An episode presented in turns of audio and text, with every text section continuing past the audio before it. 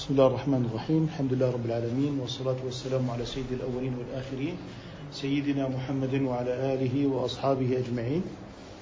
آه، نحن في هذا اليوم الثلاثاء بتاريخ الحادي عشر من شهر شباط لسنة عشرين عشرين. آه، حديثنا اليوم آه، حول تدريس المنظومات العلمية. بادئ ذي بدء أرحب بكم جميعا. في هذا اليوم البارد. ونسأل الله سبحانه وتعالى أن يوفقنا لما فيه نفع طلاب العلم إن شاء الله تعالى. ونحن جميعا نعد أنفسنا منهم ما زلنا في طور الطلب. ما قامت عليه الكليات في الفقه المذهبي هو دراسة المذهب الفقهي. والمذهب الفقهي هو عبارة عن متن نصي يشبه القانون. فهذا النص هو عبارة عن خلاصة المذهب ومن استطاع أن يتعامل مع هذا النص وأن يتفرس في معانيه كان قادرا على أن يفقه المذهب. لكن هذا لا يكفي في الشخص الواحد بل لابد من المناقشة والمداولة والتدريس حتى ينضج المذهب في ذهن المعلم والمتعلم. بطبيعة الحال المتون الفقهية صيغة صياغة دقيقة جدا بمعنى أن كل كلمة تحتها معنى هذا فيما يختص بالنثر فالناثر آه، عندما يكتب المتن لا يضطر إلى مواكبة الوزن في زيادة كلمة أو في الاختصار أو ما إلى ذلك. لذلك كانت العبارة النثرية أقوى في تعليم التفقه من النظم. إلا أن النظم يتميز على النثر بأن المنظومة لها وزن آه، سهلة الحفظ وإن كان يمكن أن يضطر بعض النظامين إلى زيادة للوزن أو اختصار من الكلمة كما سنرى في منظومتنا اليوم. في الواقع يعني مما نلمسه ومما نتابعه أن المغاربة وأقصد بذلك الإقليم يعني ما بعد مصر كانوا أقوى في النظم من المشارق في الغالب وقد يتخلف هذا التعميم شيئا ما. فحديثنا اليوم عن منظومة أسهل المسالك. بطبيعة الحال من يدرس منظومة أسهل المسالك لابد أن يعرف من أين جاء بها ناظمها ويصرح بذلك في المنظومة. ومن ترغيب المريد السالك وقبله أخذت من مختصر خليل مع بعض الاختصارات. الآن هذا الأستاذ يريد أن يدرس منظومة من المنظومات. ما الذي يريد أن يقدمه في تدريس هذه المنظومة؟ ماذا يتوجب عليه قبل أن يبدأ بتدريس المنظومة؟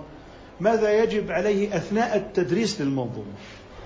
فالآن نجد أنه هناك مجموعة من الواجبات التي يجب أن يطلع عليها الأستاذ الذي يدرس المنظومة وربما هذه لا تختلف عن تدريس النثر أيضا. وإن كانت آه، يعني قد تتميز أن النثر لا تحتاج فيه إلى ضبط الوزن أما المنظومة فتحتاج فيها إلى ضبط الوزن. أولا ضبط النص بالمقارنة مع النسخ المختلفة. نحن نواجه إشكالية في المطابع. وليست إشكالية في المؤلفين. فتجد أن الطباعة قد تحيل مخطوطا ما إلى شخص يضبط النص بحسب الإمكان ثم بعد ذلك يقوم بإخراج النص على شكل مطبوعات وهذا ما يواجهه من يدرس المتون العلمية. من يدرس المتون العلمية سيلجأ إلى آه، نسخ آه، عديدة للمقارنة للوصول إلى نص يقل الانتقاد عليه. لن نخرج من شرنقة النقد فنحن سنبقى محل نقد. يعني مهما حاولت أن تصلح فالكمال لله سبحانه وتعالى. وهذا من تجربة في تدريس مثلا متن ابن عاشر. لفترة طويلة ستبقى تستدرك أيضا على نفسك. المنظومة اليوم ستجد أن يعني الأستاذ بحاجة قبل أن يقف أمام طلابه أنه بحاجة إلى ضبط النص حتى لا يرتبك أمام الطلاب طالب يقول له قد يجد طلابا يعرفون الوزن. فيقول له هذا البيت منكسر. مثلا قد يقول له ما معنى هذه الكلمة؟ لماذا هذه الكلمة مكسورة؟ لماذا هذه الكلمة مرفوعة؟ أشكل علي ضبط هذه الكلمات. لذلك أول ما يبدأ بضبط النص ويستفيد من النسخ المختلفة. بمعنى كلما كثرت النسخ المختلفة آه، يجد الأستاذ وجها للضبط. فما فات هذه النسخة تداركته نسخة أخرى. فلذلك سيجمع هذه النسخ ويبدأ بالمقارنة بينها وهذا فيما يتعلق بالأبيات. نحن عندما نأتي إلى منظومة في مثل آه، منظومة آه، أسهل المسالك أو منظومة ألفية ابن مالك أو منظومة آه، ابن عاشر ستجد العشرات من النسخ. الحلقة الأولى أنك تصطفي نسخة من هذه النسخ بحيث تكون هذه النسخة هي الأصلح فيما تراه ربما بعد ذلك وأنت تسير ستجد أن هناك نسخة أوفق منها فتعتمد النسخة الثانية. بمعنى أن الأستاذ وهو يعد عمليا يحقق نصا علميا ولا يفوت شيئا من الملاحظات دون كتاب. ما يحضرك الآن وهو بديهة بعد سنة سيكون نسيا منسيا. لذلك أسلوب الإخراج للكتب العلمية في النهاية التي ستصبح مقررة من مقررات الكليات بين يدي الطلاب المفترض بعد فترة أننا قد وصلنا إلى نسخة نموذجية كيف وصلنا إلى هذه النسخة النموذجية؟ إنما هو بجهد ذلك الأستاذ وبمناقشاته أيضا مع الطلاب تظهر بعض العيوب بمعنى أننا آه، نبحث عن الجودة لا عن الكمية فضبط النص بالمقارنة بمعنى أنه الأستاذ يفتح ملف ويرد يضبط فيه النص ويبدأ بوضع الهوامش مباشرة وكأنه يؤلف وكأنه يؤلف. وجدت في النسخة كذا وهذه النسخة اخترت هذا الاختيار لسبب كذا وكذا وكذا. ودائما يحاول أن يسبب اختياراته. فعندما يبدأ بضبط النص وينتهي من ضبط النص ينتقل عندئذ إلى التحقق من صحة وزن الأبيات وهذا أيضا في السابق كان مرافقا.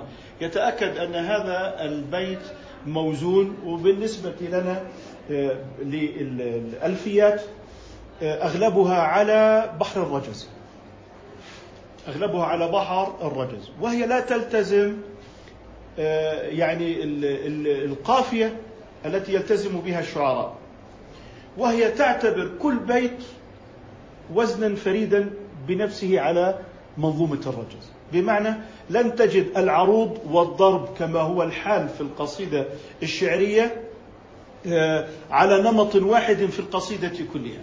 هذا في الشعر العروض والضرب آه، أنها على آه، وزن واحد وأنها على قافية واحدة هذا موجود في الشعر. لذلك نحن لا نسميها على وجه التحقيق شعر ابن مالك أو شعر صاحب أسهل المسالك لا نسميها شعرا.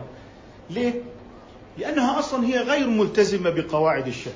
فأحيانا تجد أن آه، شطر البيت سواء كان صدرا أم كان عجزا تجده قصيدة قائمة بنفسها لا يلتزم صاحب الألفية آه، عروضا واحدا أو ضربا واحدا أو قافية واحدة اللهم أنه ينغم هذا البيت بحيث يستطيع هذا الطالب أن يسترد النص عن طريق التنغيم بمعنى أنه تصبح لديه آه، موازين وبعد ذلك كلمات متناثرة في ذهنه وبعد ذلك يصبح يعبئ هذا الميزان بهذه الكلمات فتصبح المنظومة وسيلة تذكر.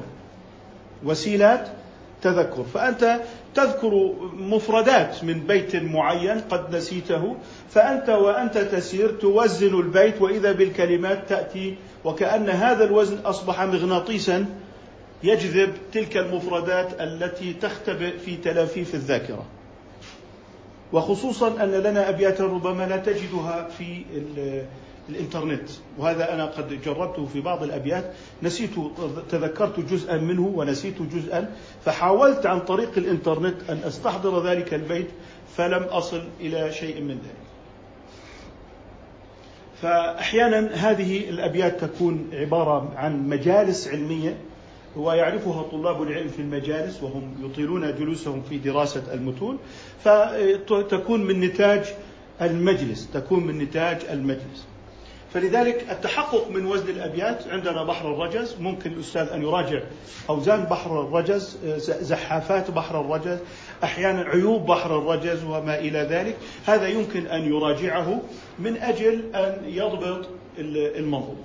وبالتالي هذا الأمر يصبح ضروريا آه، طالما أن المنظومة آه، ولم نقل القصيدة آه، طالما أن المنظومة على بحر الرجز لابد أن يكون متقيدا ببحر الرجز.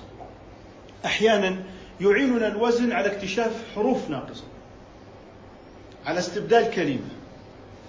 هناك من آه، يصلح القصيدة من جديد ويبدأ بإعادة لم المنظومة من جديد مستفيدا من آه، الناظم السابق ليجعلها أكثر قبولا لدى الطلاب. إذا التحقق من وزن الأبيات هذا ضروري. معرفة بحر الرجز هذا أمر ضروري. آه، التحليل اللغوي والصرفي والنحو. بمعنى أننا نريد أن نجعل من المنظومة هي عبارة عن مراجعة علمية لما درسه الطالب في النحو والصرف. آه، أحيانا تجد هذه الكلمة مجرورة. طب لماذا جرت؟ تتساءل. طب الجواب ماذا نعربها؟ ما هو الوجه الصالح للإعراب؟ وبالتالي على الأستاذ أن يراجع هذه الإشكالات حيث يرى ضبطا مشكلا في إعراب البيت ويحاول أن يعرب البيت ويحاول أن ينشد البيت أولا أصلا. أن ينشد البيت وذلك ليكون يعني آه، قادرا على اختصار الوقت في المحاضرة. نحن نواجه إشكاليات ستواجه إشكالية أثناء المحاضرة تعطل عليك الدرس وتحتاج فيها إلى المراجعة ويكون هذا الوقت قد اقتطع من وقت الأستاذ ووقت المحاضرة ووقت الطالب. هذه الأمور حتى وإن أعددت إعدادا مثاليا ستقع في ذلك. لأن المفاجآت أثناء الدرس ستظهر حتما لكن هذه المفاجآت تظهر مع أستاذ له دراية بالنحو وله دراية بالصرف وله دراية بالوزن ويمكن أن يحول هذا الإشكال إلى درس بحيث يصبح الطالب يعني عنده مهارة آه، آه، وزن البيت يعني نحول أيضا الإشكال الذي ظهر أثناء المحاضرة نحوله إلى درس لماذا؟ لأن الأستاذ لو كان في بيته سيسلك هذا المسلك في إصلاح النص فلتسلك هذا المسلك أمام الطلاب في إصلاح النص فيصبح الطالب يتعلم من أستاذه كيف يمكن إصلاح النص. بمعنى لن آه، نجعله وقتا ضائعا في المحاضرة لأن الأستاذ قادر على التحليل الصرفي والنحوي وله دربة في تناول هذه المنظومات من فوارق الشعر أن الشعر يحفل بالصورة الخيالية لكن المنظومات ليس من شأنها هذا. لذلك دائما نحن نقول المنظومة لا نقول القصيدة. لا نقول شعر نقول النظم. وذلك من باب التفريق بين آه، الشعر والقصيدة والنظم والمنظومة.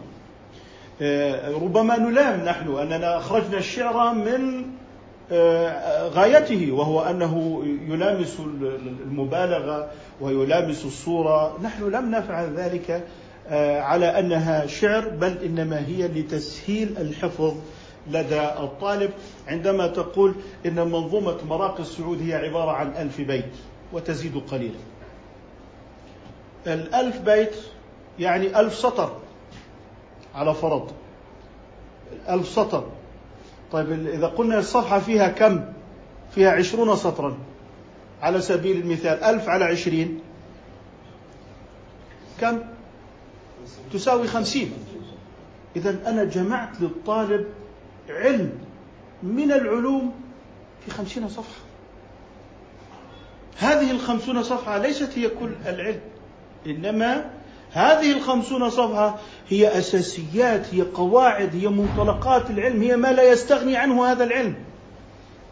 إذا أمة تختصر علما في حجم علم أصول الفقه في خمسين صفحة. طيب فإذا كانت ألفية أسهل مسالك فقه مالك في خمسين صفحة. بالتأكيد هناك كلمات تحتها عناوين وليس فقط فقرات. تحتها عناوين وتحتها مقالات. لكنني أكون قد جمعت العلم في سطور قليلة وفي جو من الاختصار والمنظومة والترنيم للطالب بحيث يتغنى به. يمكن بعض الطلاب يقول لك أنا لا أستطيع أن أحفظ، نقول له ليس الحفظ هو الغاية، الحفظ هو الوسيلة. وليس هو الهدف آه، من النص أنك تحفظ نصوصا لا تفقهها. فأنت تتعلم مع النص. أنت تتعلم مع النص. اولا اكتب النص ثم احضر إلى الدرس واقرأ النص على الشيخ وبعد أن يقرأ الطالب النص على الشيخ يبدأ الشيخ ببداية تفكيك العبارة وهذا ما سنتناوله في موضوع اللي هو أثناء القاعه التدريسية. النقطة الرابعة الشرح على وفق مشهور المذهب. عندما ندرس نحن ندرس مذهبا لا ندرس الأستاذ. يعني لا يأتي الأستاذ إلى القاعة ليدرس الطالب شخصية هذا الأستاذ واختيارات هذا الأستاذ وما يميل إليه هذا الأستاذ ثم يدخل الأستاذ الذي يليه فيقرأ الطالب الأستاذ الذي يليه وانتقادات الأستاذ الثاني على الأستاذ الأول فبعد ذلك نجد أن الطالب أصبح كتلة من الانتقادات ولكن أساسيات العلم وأساسيات المذهب وقواعد المذهب وفروع المذهب غير موجودة. لذلك يكون كل أستاذ حريص على تدريس مشهور المذهب. المعتمد في المذهب ولا يكثر على الطالب من الأقوال التي في المذهب في المراحل الأولى. وهذا ما فعلته في تدريس أسهل المسالك. تدريس القول المشهور فقط. قد أجد قولين مشهورين في المذهب المالكي لكنني أجد أن خليل قدم القول الأول وأخر القول الثاني مع أن كليهما مشهور. فالتقديم مشعر بقوة وعليكم السلام ورحمة الله. أهلا دكتور مؤيد حياكم الله. مرحبا. فالتقديم مشعر بأهمية القول المشهور الأول على القول المشهور الثاني. وابن حمدون في حاشيته نبه إلى طريقة خليل في هذا.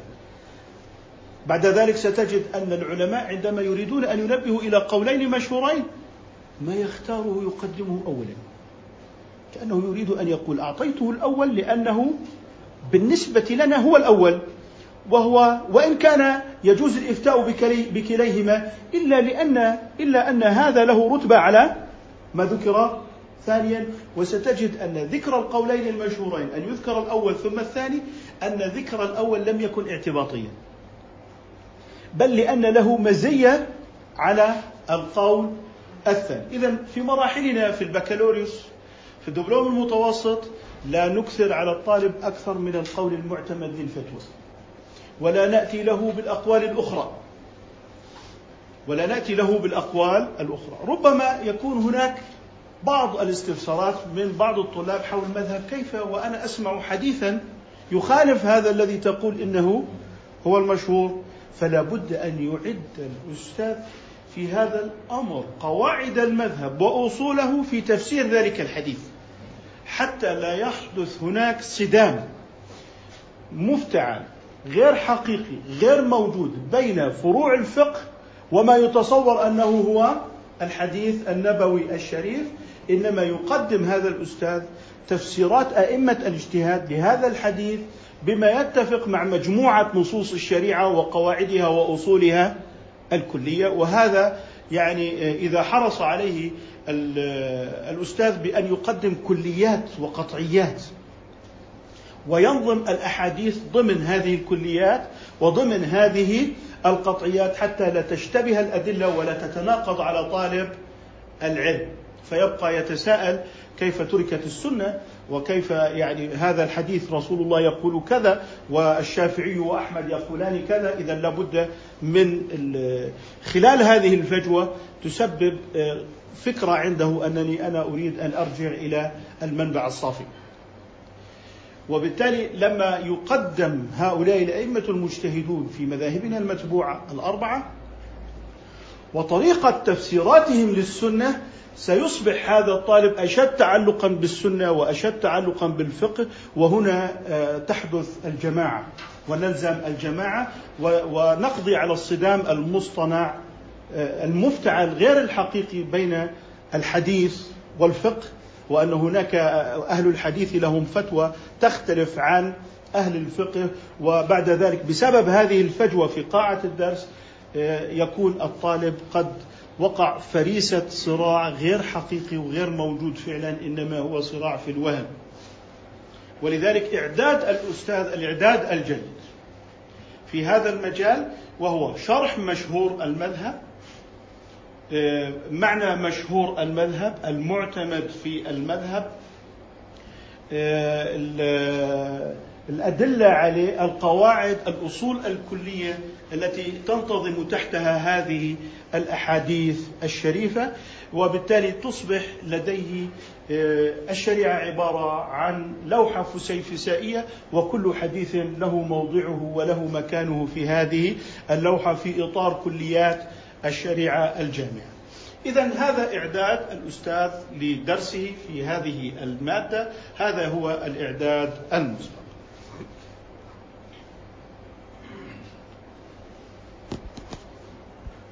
واجبات مدرس المنظومة أثناء المحاضرة.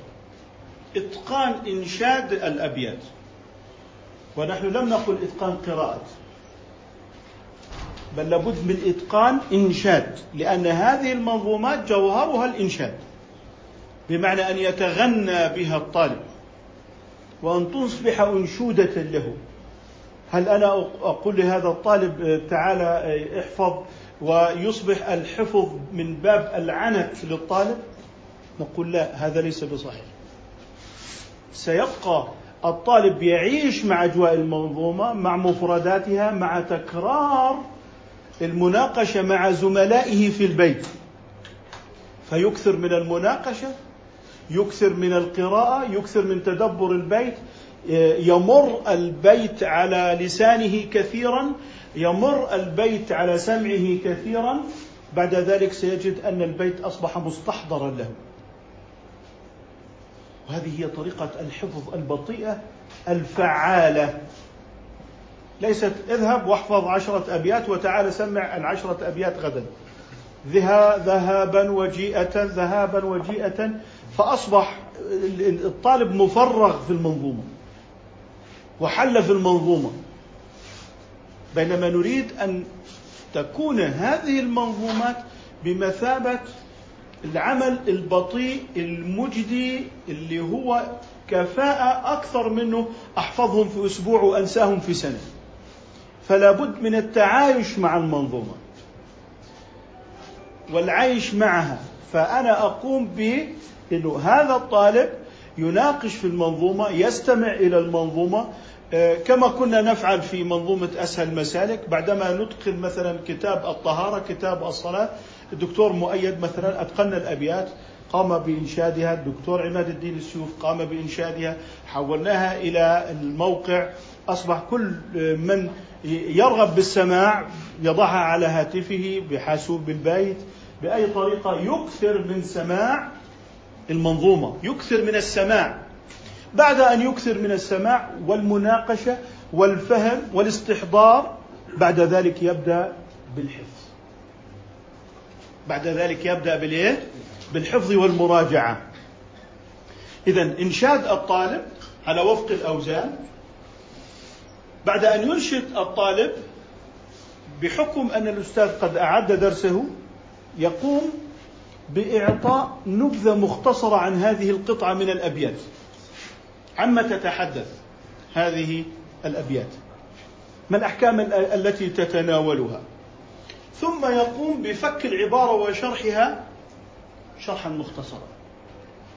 هذه الكلمة كذا وهذه الكلمة كذا بمعنى آه، شرح للمفردات مركبة فيما بينه حتى إذا حفظ الطالب حفظ علاقات المفردات.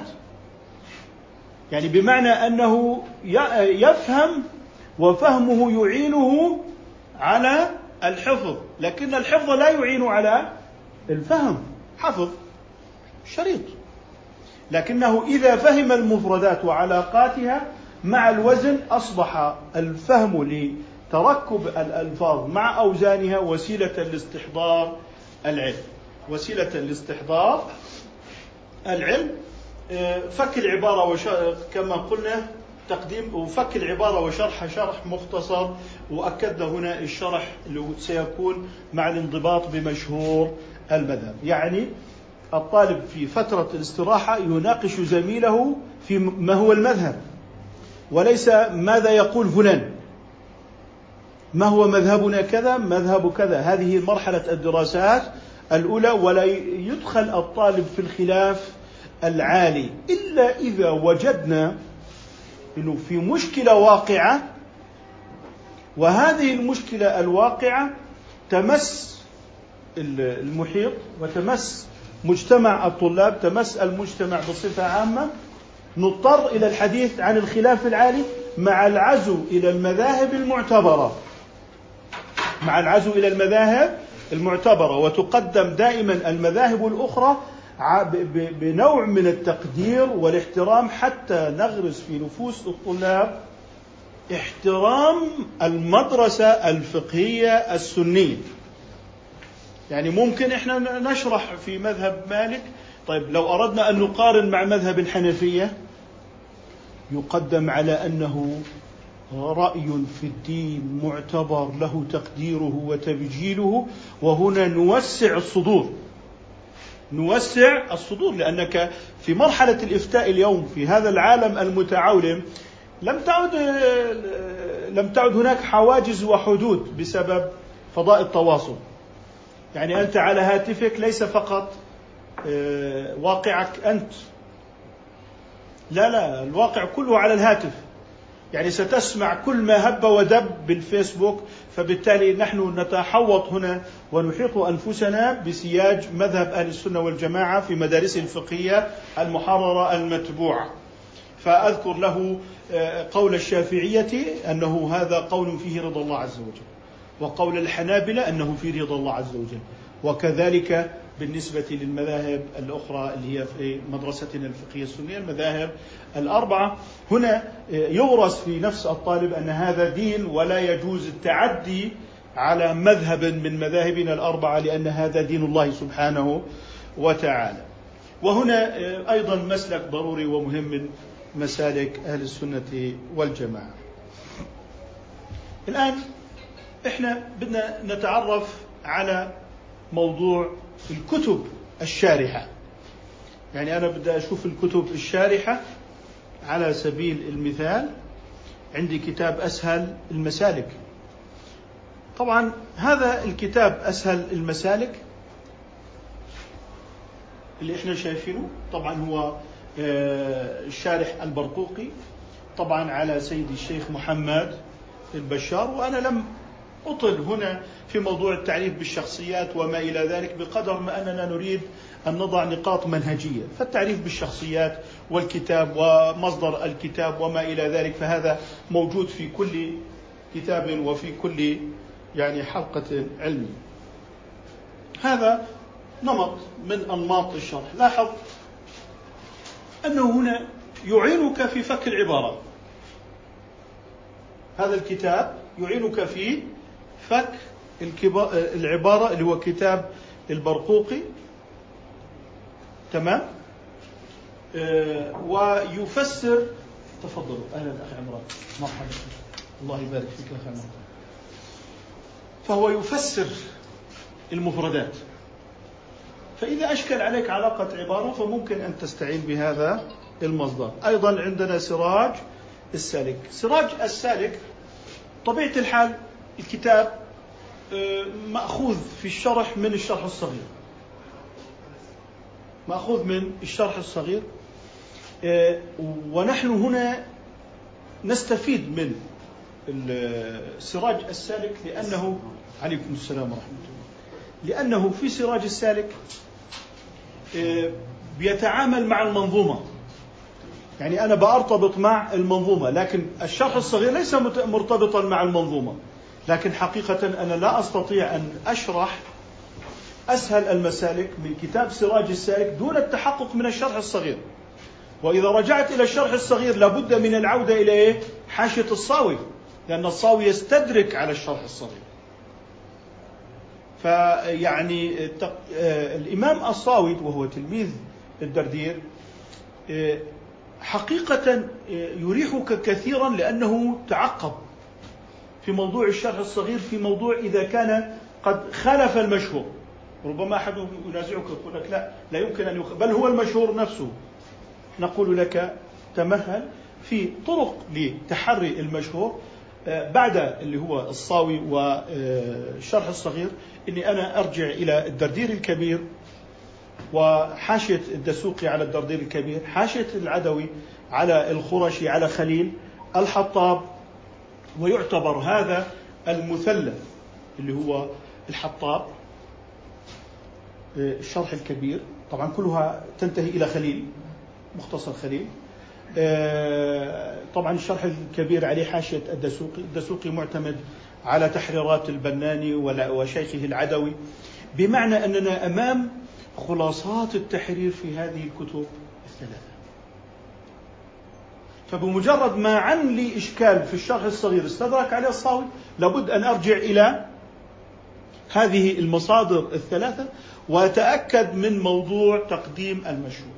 سأستدرك بعض الأمور أيضا مسجلة لي في بحثي وأنت قد فتحت ملفا في تسجيل كل شاردة وواردة وكل صغيرة وكبيرة لأنها ستكون مهمة.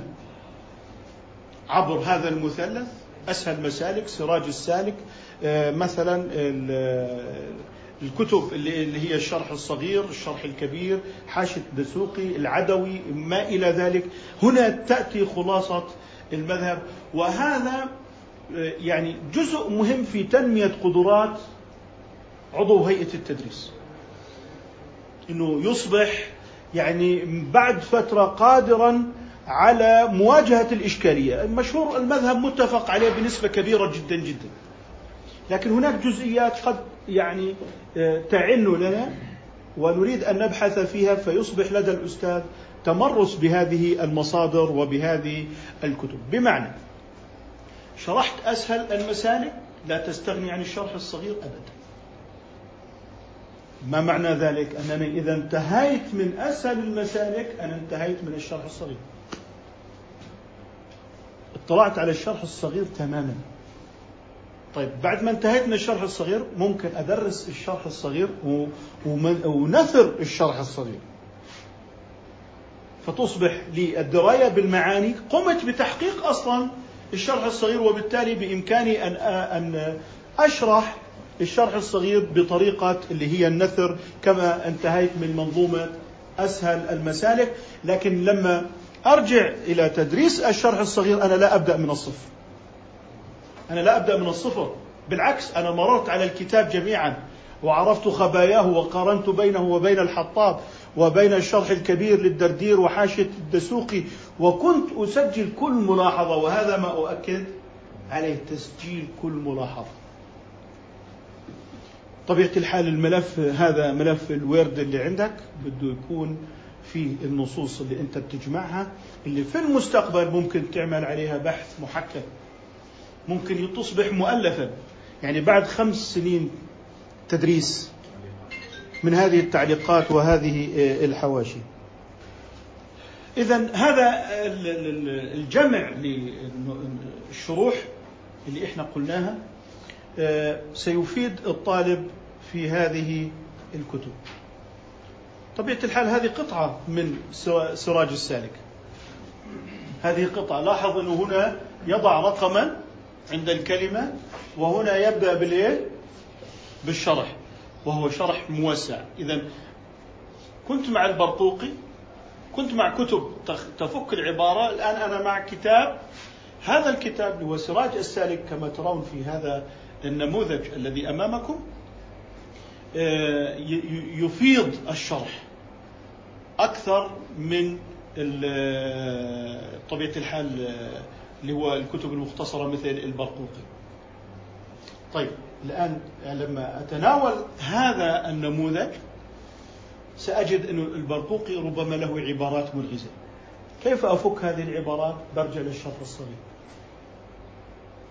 ممكن أنا بكتب وقد قال كذا كذا وأعزو للصفحة. وأهم شيء أنك أنت وأنت تسجل ملاحظاتك على النصوص أن توثق بالجزء والصفحة حتى لا تضطر للبحث فيما بعد. هي الآن أمامك. طيب لو أنك كتبت ملاحظة دون العزو إلى الجزء والصفحة ستضطر إلى بحث طويل وإضاعة وقت جدا. لا أنا أسجل الآن بالجزء والصفحة. طبعا آه، هذا نموذج من مصباح السالك. على شرح نظم أسهل المسالك لاحظوا لاحظوا أننا إذا أردنا أن نشرح متنا أو منظومة فإننا نختار ذلك النظم أو ذلك المتن الذي كثرت عليه الشروح وكثرت عليه الحواشي. ما سبب ذلك؟ لأن هذه تعينني على تقديم الخلاصة بسهولة. وبالتالي إذا كان النظم ليس مشروحا شروحا كثيرة وليس محشا عليه بالحاشية والثنتين والثلاثة والأربعة إذا درسته سأقع في الخطأ. وأنا واقع في الخطأ سأقع في الخطأ. لكن الفرق بين أن تكون أخطاء كبيرة وكثيرة أو أن تكون أخطاء قليلة يمكن أن يستدركها علي من بعدي ممن هم يعني من أهل هذا الفن. لذلك آه، بعضهم آه، يشكو من النسخ الفاسدة. نحن نشكر الله على النسخ الفاسدة. لماذا؟ لأنها ترشدنا إلى مواقع الحق. ترشدنا إلى التحرير. إلى التحقيق إلى مزيد من البحث. وبالتالي ستجد أنه في خلال آه، يعني دراسة المرشد المعين والاطلاع على يعني تلك المنشورات والمطبوعات ستجد أن كتب الفقه المذهبي آه، تعاني من أزمة في الطباعة الدقيقة والصحيحة. المنتظر من سادتنا الشافعية والحنفية والحنابلة والمالكية ضبط تلك النصوص وضبط مشهور ومعتمد المذهب لا أن يكون الشيخ هو المقدم على المذهب لأننا نعمل على أننا في مؤسسة علمية مؤسسة المذهب الحنفي. كما لو كان هناك جامعة لها تعليماتها ولها أنظمتها فيجب التقيد بهذه الأنظمة. وبالتالي مأسسة الاجتهاد اليوم هي التي ستعين على لزوم الجماعة وعلى تحقيق جماعة المسلمين. أما كل واحد يدرس شخصيته أنت لست بحاجة إذا أردت أن تدرس رأيك. أنت لست بحاجة إلى تتبع الدردير والحطاب والدسوقي لست بحاجة إلى ذلك ولست بحاجة إلى تتبع كتب ظاهر الرواية في الحنفية أو تتبع الهداية أو شروح الهداية أنت لست بحاجة إلى تتبع المنهاج وشروحه. أنت أمام اختلفوا ثم تقول ما شئت وهذا اختياري وترجيحي. إذا أنت الآن تدرس نفسك. طيب عندي مثلا هناك عشرون أستاذا أنا أمام عشرين مذهب. هذا الطالب اختلطت عليه الأمور وبالتالي ما يعني يفعله هذا الأستاذ ويشرحه يفرغه الأستاذ الذي يليه. إذا أنا أمام شحن وتفريغ شحن وتفريغ حتى يتخرج الطالب في المراحل العليا في ظل هذا الشحن والتفريغ الشحن والتفريغ. وبالتالي في النهاية أصبحنا أمام حالة من الفراغ آه، طبعا هذه نماذج من هذه الكتب. هذا الكتاب اللي هو كان بشكل أساسي موجود أثناء الشرح وهو زاد السالك في شرح أسهل المسالك للشيخ محمد بايب العالم. والشيخ جليل وله جهود كبيرة ومهمة في العلم والبحث وله جهود مقدرة جدا. آه، إشكالاتنا دائما تكون في النواحي الطباعية من قبل الشارحين. الآن أنا أمام هذا النص أنا سأختار من النص جزئيات معينة. الحمد لله الذي قد فرض طيب فرض فعل ماضي من أين جاءت هذه الألف؟ هذه ألف آه، تنوين؟ التنوين لا يلحق الأفعال؟ التنوين يختص بالأسماء. لذلك نسميها هذه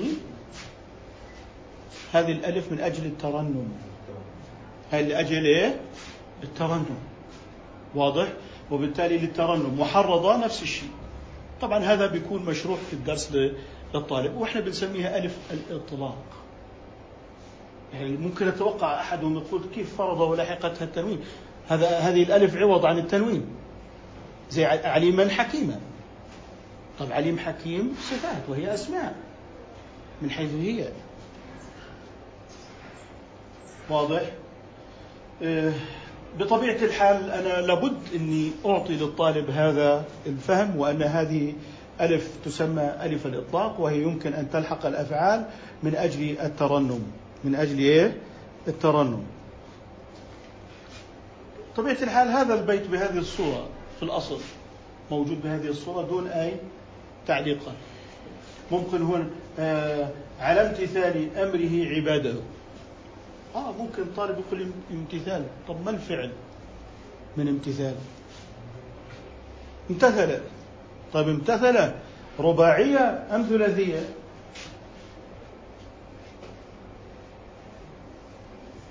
يسأل من مثل مثلا مثلا طب هل هو متعدي ولا لازم؟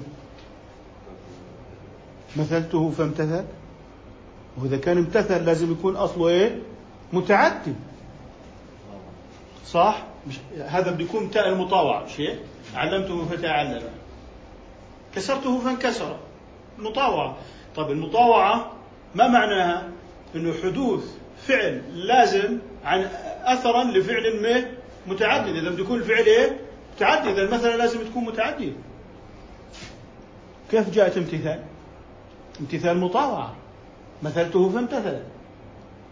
إذا لابد من تحليل الكلمة هنا. لابد من تحليل الكلمة. واضح؟ فالطالب الآن بصير امتثال عنده مطاوعة فعل مطاوعة كما نقول. حدوث فعل لازم عن أثر فعل متعدد. كسرته فانكسر. واضح؟ مثلته فامتثل. إذا لابد أن أحدد الفعل اللازم من الفعل المتعدي.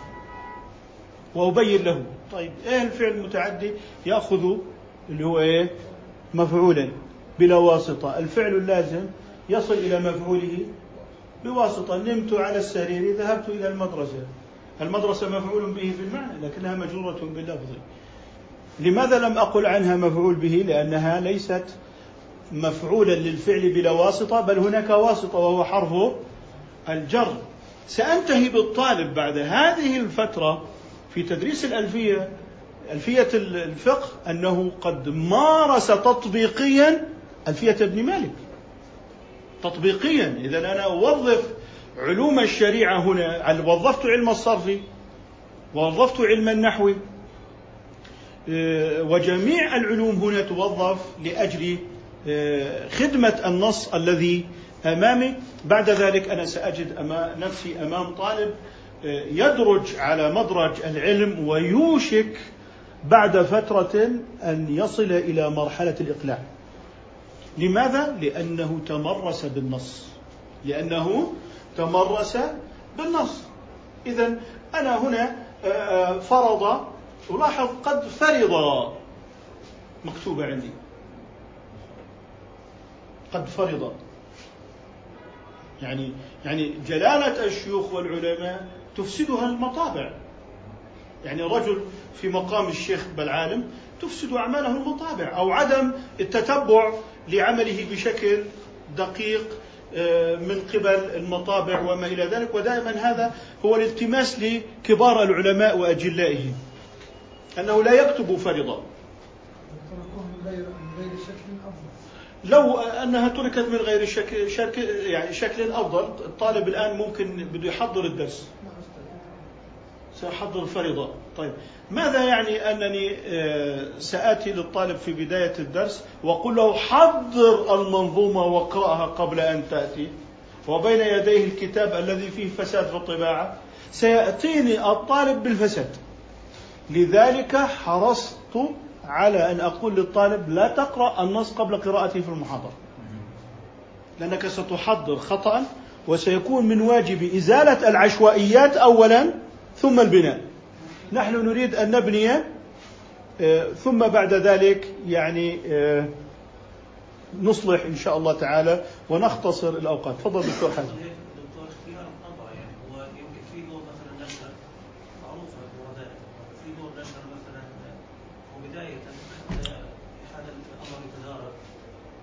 الدكتور حازم بينبه على اختيار الطبعة أفضل طبعة فيها أخطاء.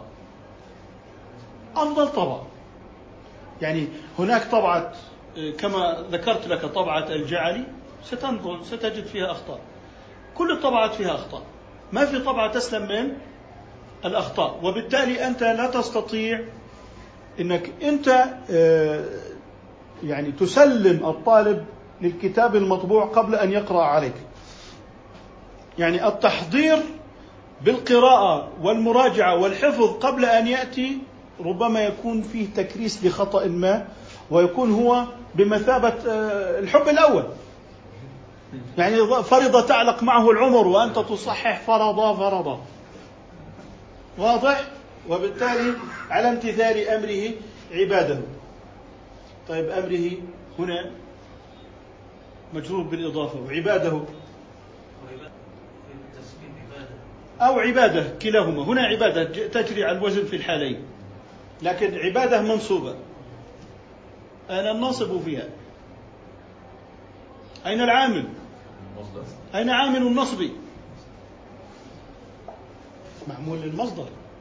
وبالتالي لابد من التنبيه إلى ذلك. إذا تكرمت. الآن إحنا في البدايات لما يعني تحضر هذا. كيف بدك تطبق إنه هذا تحضيرك صحيح أم لا؟ خاصة لما يكون في عندك تراكم بالأوقات والازدحام كيف تتأكد إنه أنت اللي ضبطته صح حتى إنك يعني بأمانة تعطيه للطالب طيب. ناقش ما كنت قد أعددته مع زملائك. خاصة ضبط آلابيات. ناقش. لا ناقش مع زملائك. ناقش مع زملائك. أنا ضبطت هذا البيت بهذه الطريقة. ما رأيكم؟ وممكن إحنا على المجموعات أنا ضبطت هذا البيت بهذه الطريقة. بس أيام يعني كثير تتوارد الاسئله، يعني أنت لما تحضر مثلا محاضرة تقعد ثلاث أربع ساعات بكون عندك مثلا ست سبع أشكال. صعب إنك يعني ب... يعني من الناحية العملية صعب إنك تعرض كل شيء على الشيخ، الشيخ لأنه عنده وقته كمان ومشغول فيه. زملائك ممكن ما يكونوا من أهل الاختصاص، ما ما يعني الآن في أوقات فراغ مشتركة. ممكن كل أعضاء هيئة التدريس بالكليه لا يوجد عندهم وقت فراغ مشترك للجميع في يوم واحد. صحيح. الآن تعالوا بنا كل أسبوع عندنا إحنا برنامجنا أحد ثلاث خميس واثنين أربعاء الآن نحن نريد أن نقول إنه ساعة الفراغ لفلان وفلان وفلان بهذه الساعة. نجلس في مكتب العميد ونناقش هذه المتون ونعرض إشكالاتنا. ممكن نحل 90% من الإشكالات تبقى العشر في المئة تؤجل للمجلس القادم. إذا لا غنى لنا عن مجالس العلم للمناقشة بين الأساتذة. لا غنى عن ذلك. ستواجه الإشكالات في التحضير. التدارك بعد الخطأ أصعب بكثير. التدارك بعد الخطأ أصعب بكثير لأنك ستعود إلى الطلاب ومن باب الأمانة العلمية آه، أخطأنا في هذه الجزئية. طيب آه، بعد المحاضرة كل محاضرة ذكر الأخطاء السابقة. إذا فقدنا المصداقية في المحاضرة. إذا الطالب سينظر إلي ما يقوله الآن سيعتذر عنه غدا وبالتالي هنا تكون قد هدمت جسر الثقة بين الطالب والأستاذ. ما السبب؟ السبب عدم الإعداد الجيد. آه، فقدت الثقة بالطالب وفقد الطالب الثقة بك بك كأستاذ السبب عدم الإعداد الجيد. طيب كان بإمكاني أني أنا أكون سابق بالتحضير لمدة شهر زي ما بيعمل الدكتور أحمد القضاء. بكون مسبق. تمام؟ وبين وبين الحين والآخر وإذا به يدلف إلي ويغلق الباب. يريد أن يقرأ هذه يتبع هذه يتبع هذه. مزعج. لكن جميل. وهذا هو المطلوب. فيكلفني بالمراجعة وأن أسترجع معلوماتي وأن أقوم بمذاكرة أنا أستفيد منها. وبالتالي العلم مذاكرة. حفظ سطرين خير من وقر بعيرين ومذاكرة اثنين خير من ذيل. تحفظ سطرين أحسن من إيه؟ قراءة وقر بعيرين من الكتب ومذاكرة اثنين خير من ذلك فبالتالي الأساتذة لابد أن تكون لهم حلقات نقاشية. إذا لم يكن هناك حلقات نقاشية فعليك أن لا تطمئن لما يجري في القاعة. لا تطمئن. علامة وجود الحلقات النقاشية علامة صحة في المحاضرة. الأستاذ الذي يكثر من التساؤلات والمناقشات هو الأستاذ الحريص على طلابه والحريص على بناء ثقة علمية. ممكن بالفصل نقول لهم في خطأ حصل ما أصلحوه. لكن كل بداية محاضرة سلت أخطاء المحاضرة السابقة فهذا يعني أننا لسنا على طريق سوي أبدا. لذلك الحلقات النقاشية ضرورية ولازم نعملها في جدول. يعني من من بداية الفصل رئيس القسم يقوم بجدولة حصص الفراغ وتكون من أهم الحصص بل هي أهم من الحصص في المحاضرات في القاعة. هي أهم.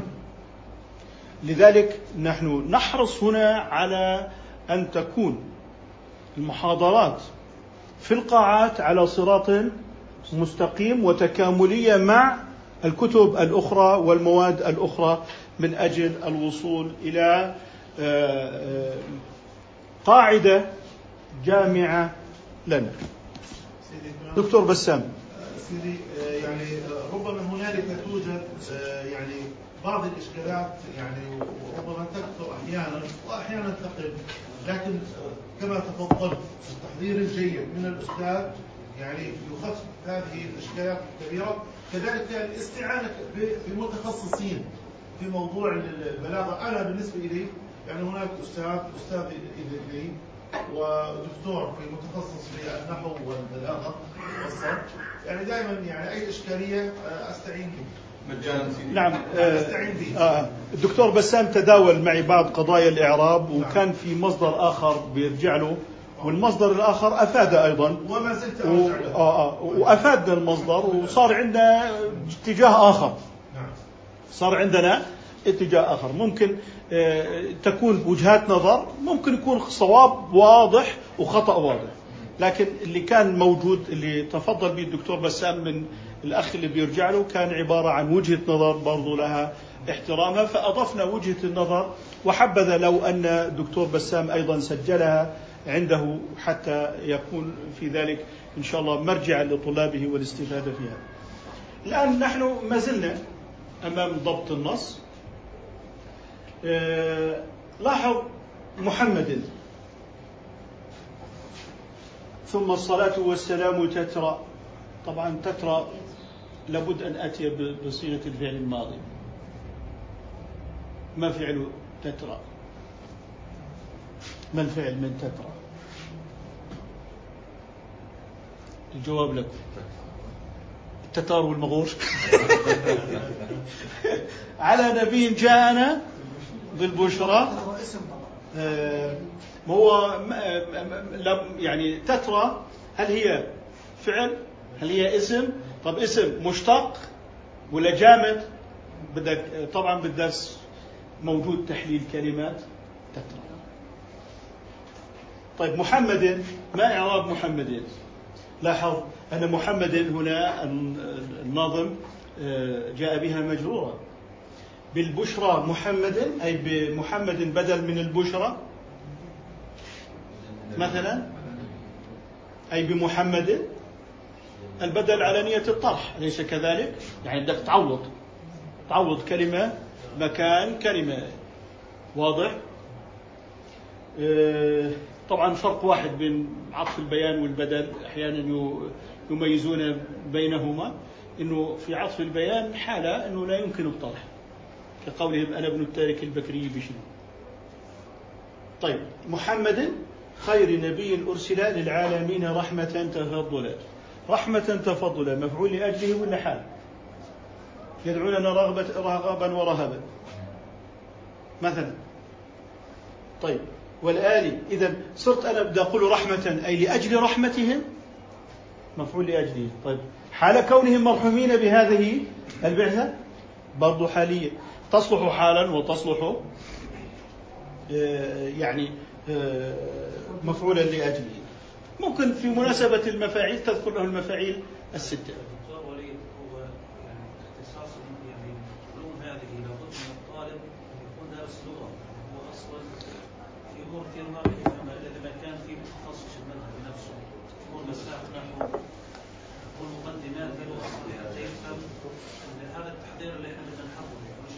إيه، لما إحنا بندرس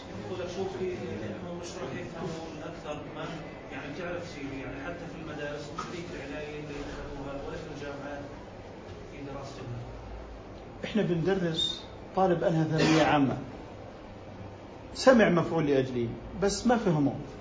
سمع حرف جر بس لا يعلم ما معنى حرف جر. سمع مبتدأ بالطريقة التقليدية. إنه إذا جو إذا أول شيء اسم في الجملة هذا اسمه مبتدأ بس ما معنى مبتدأ ما معنى خبر. هذا هو جايك حافظ. أنت دورك تفهم.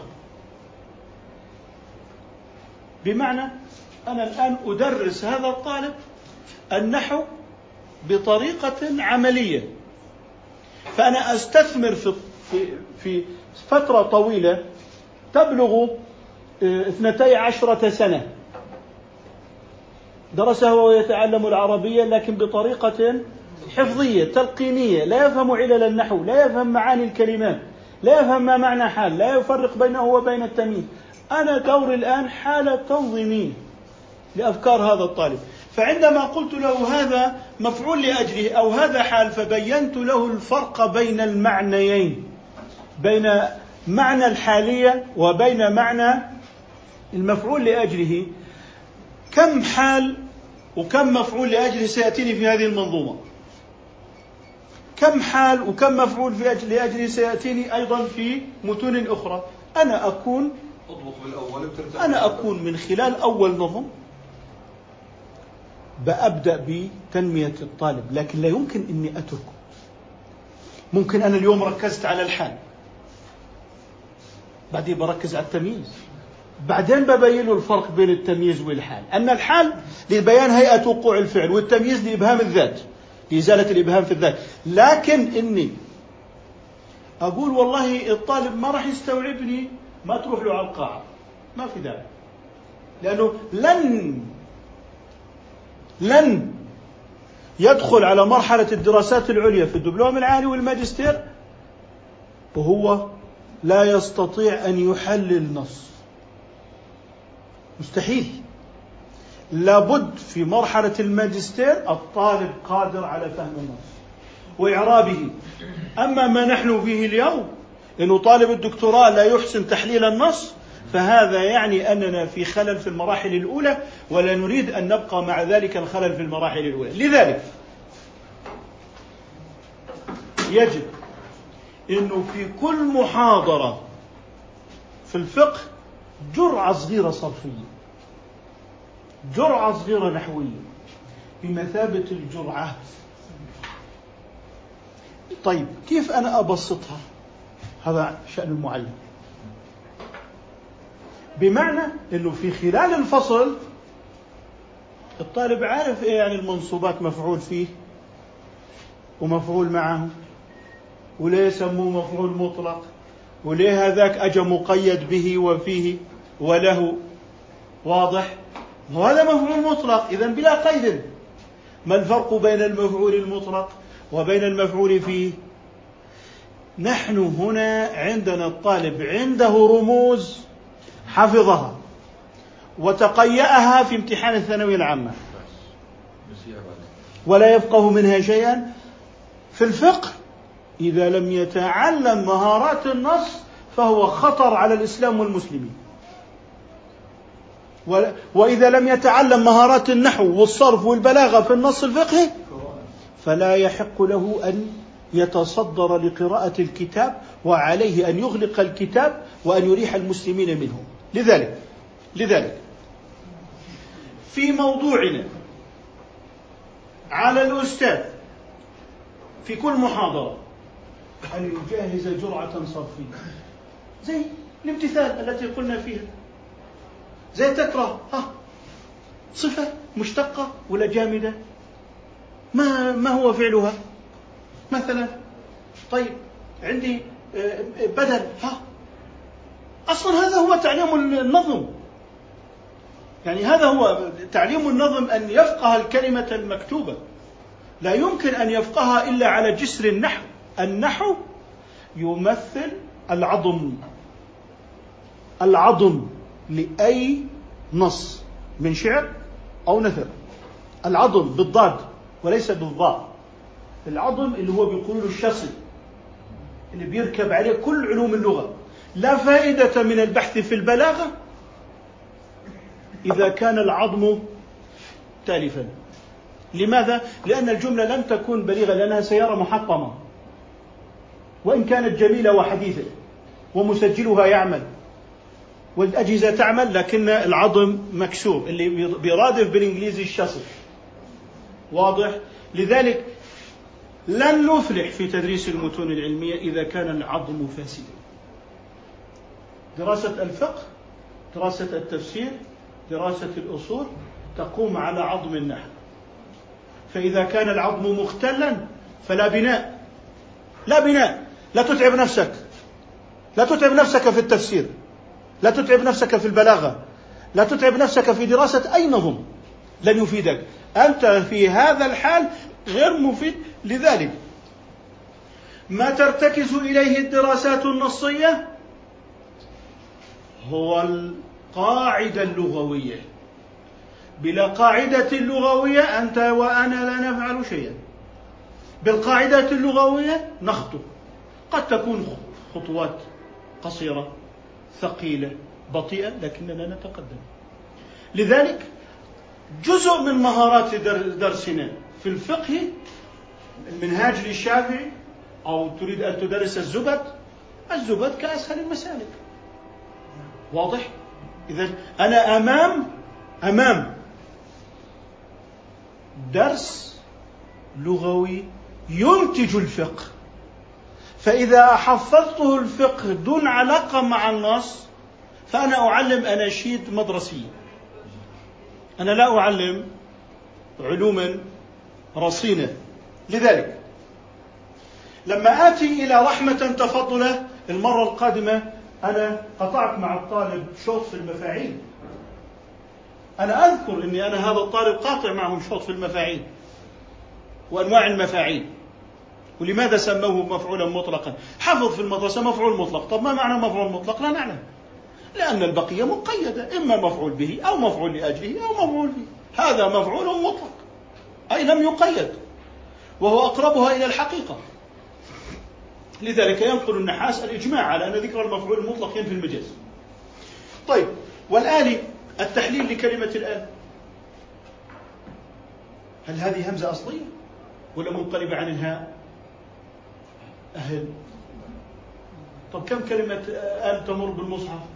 لما علمته جذر الكلمة وتركيبها وتحليلها أصبح عندما يقرأ المصحف يفهمه لأنه فهم منظومة أسهل المسالك لأنه فهم منظومة آه، الشافعية وفهم منظومة الحنفية كلها فيها منظومات لذلك التركيز على المهارات اللغوية للنص. التركيز على المهارات اللغوية للنص. وأتباع الهدى. طلع كيف كتبت هنا؟ بعد وضعت هنا باء مضمومة لا وجه لها. طيب قلت للطالب احفظها قبل أن يأتي. سيأتي لي بإشكال لذلك نحن صرنا في المنظومات أن نضبط أولا للطالب المنظومة وبعد أن يقرأها ويسمعها يبدأ بحفظها حتى لا يبدأ بحفظ على خطأ. واضح؟ طيب. لاحظ وبعد إن العلم فرض لزم. كله. لزم هنا مفعول لازم ولا متعدد؟ طب وبعد؟ هذه مضمومة. ليه مضمومة؟ طب هي ظرف. بعد ظرف ولا لا؟ الظرف حقه من وين؟ منصوب مفعول به. ما الفرق بين وبعد ذلك وبعد؟ هنا الضم نوي المضاف إليه ولم يذكر لفظا. أي وبعد الذي قلته لك من التحميد. فإنني أقول لك ذلك. إذا لما ترى الضمة لابد أن تقدر مضافا.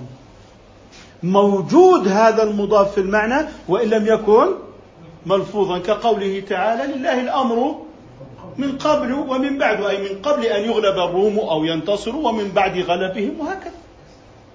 إذا كلمة من قبل ومن بعد في القرآن أنا وضحتها له لكن ابتدأت من هنا. إذا أنا أقطع شوطا لغويا مع الطالب أثناء التدريس الفقهي. أنا أنا أعلم الطالب كيف يتناول النص لا أحفظه معلومات. أريد أن يرقى هذا الطالب بهذه المهارات. انتهى الدكتور وليد دخل الدكتور مأمون أبو جابر دخل الدكتور عبد الرزاق دخل الدكتور حازم إلى آخره من الزملاء. كلهم يدخل ويضيف ويضيف. بعد ذلك الطالب إذا انتهى من مرحلة البكالوريوس سيتصفح ألفية ابن مالك تصفحا. لكن أنا علمته العلوم اللغوية في بيئة العمل. يعني لا أعلمه السباحة من الكتاب بل علمته النحو من خلال المعاني التي ينتجها النحو في النصوص والمباني طيب لزم هل لزم فعل متعد أم فعل لازم؟ طب هنا كل لزم كل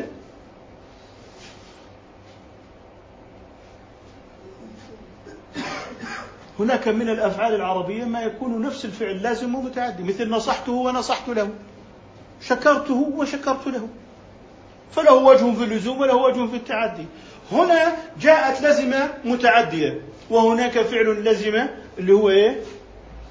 اللازم طب أنا لما فرقت له بين هذين الفعلين وهما في بنية واحدة قد يكون متعديا قد يكون لازما. مثل نصحته ونصحت له. صح؟ يسبح الله ويسبح لله. أليست موجودة في القرآن؟ ما هي موجودة في القرآن؟ إذا أنا أرقى بالطالب في أدوات التعلم طرق التعلم. كيف يتعلم الطالب؟ وليس أنني أريد أن أحقن هذا الطالب. بكم من المعلومات يتقيأها في الامتحان أو لا يدري هذه المعلومات كيف بنيت؟ ومن أين جاءت؟ وبالتالي أهم شيء في دراسة المنظومة هو تقوية الطالب في أدوات النص. في أدوات النص. أريد أن يملك أدوات النص. لا أن يبقى عالة عليه. لا أن يبقى عالة عليه. طيب كل امرئ مكلف أن يعلم ها جاءتني ألف الإطلاق. خلاص. شرحت له ألف الإطلاق انتهى لن يتكرر. وأنها للترنم وأنها تلحق الأفعال ولا ولا وليست هي التنوين الذي يختص بالأسماء مثل عليما حكيما. وأوضح له دائما بالأمثلة. وأن خير ما اعتنى وشمر. هاي ألف الإطلاق. ألف الإطلاق. طبعا من خلال الشرح هذا كله آه، موجود. معنى ذلك الشيخ إذا سمحت معنى ذلك أن تدريس المنظومات هي مرحلة متقدمة عن دراسة على على تدريس النفي وغيره فلا يبقى له إلا من من احترم نفسه. طبعا. ولذلك المنظومات التي كانت تسمى أنها منظومة للأطفال وغيرها المقصود بها هي منظومة أن هذا أن هذا الطفل الذي قطع شوطا كبيرا. نعم. ودرس ودرس المختصرات هذا صحيح. هذا لاحظ انه إحنا الطفل الذي قطع شوطا كبيرا هذا هو الطفل فما هو حاله؟ المقصد لماذا لا يكون في الخطة الدراسية علوم الآلة؟ يعني بعض المتون في المنطق والصرف والنحو والبلاغة الدكتور حازم يقول لك لماذا لا يكون في الخطة؟ اسأل العميد واسأل الأساتذة هل يسمح لنا التعليم العالي بإدخال مادة نحو؟ يقول لك أنا عندي كلية الأدب. لازم يروح طلاب هناك تريد نحو فليذهب إلى الآداب ويضعها لك في الخطة احذف أصول واحد. إذا أنت الآن تريد أن تتعامل مع وضع هذا الوضع ال- ال- الوضع الذي نتكلم فيه الوضع اللي إحنا نتكلم به الآن إنه أنت أمام ضرورة تلبية متطلبات التعليم العالي.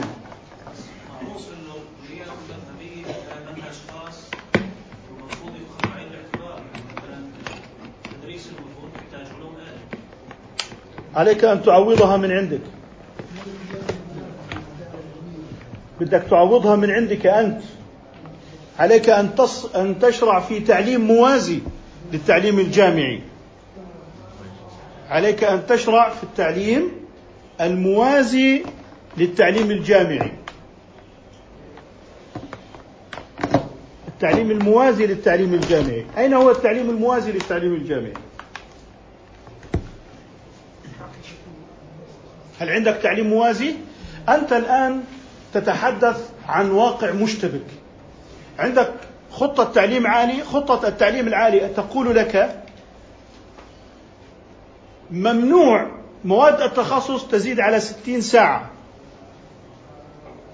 عندك عشرون مادة عليك أن تغطي. الرسالة لابن أبي زيد الشرح الصغير مراقي السعود القواعد الفقهية كل ما يحتاجه الطالب عليك أن تغطيه بماذا؟ بستين ساعة؟ تقول له اعتمد لي نحو واحد واثنين وثلاثة. يقول لك اذهب وادرس لغة عربية. عليك أن تتأقلم مع الواقع لست تستطيع الآن أنك أنت تقلب التعليم الجامعي لأجل أن تدرس مادة النحو ماذا تفعل؟ الحل موجود. الحل موجود. الحل لا لا الحل موجود. لا تشطب ولا مادة. الحل موجود. الحل ما هو الحل الموجود؟ أولا عندي ساعة فراغ للطلاب. الأجرومية من يحفظ الأجرومية ويمتحن فيها ويدرسها له جائزة كذا. أنا ما أصطدم بالجدار. وأعطل مشروعي لأنه لا يريد أن يضع لي نحو واحد. لا. أنا بأمشي في التعليم الجامعي وأعطي التعليم العالي جميع ما يطلب. لكن عندي في معهد مدارك عندي هنا في جامعتي قاعات موجودة عندي أساتذة أفاضل. يا أستاذ فلان درس الأجرومية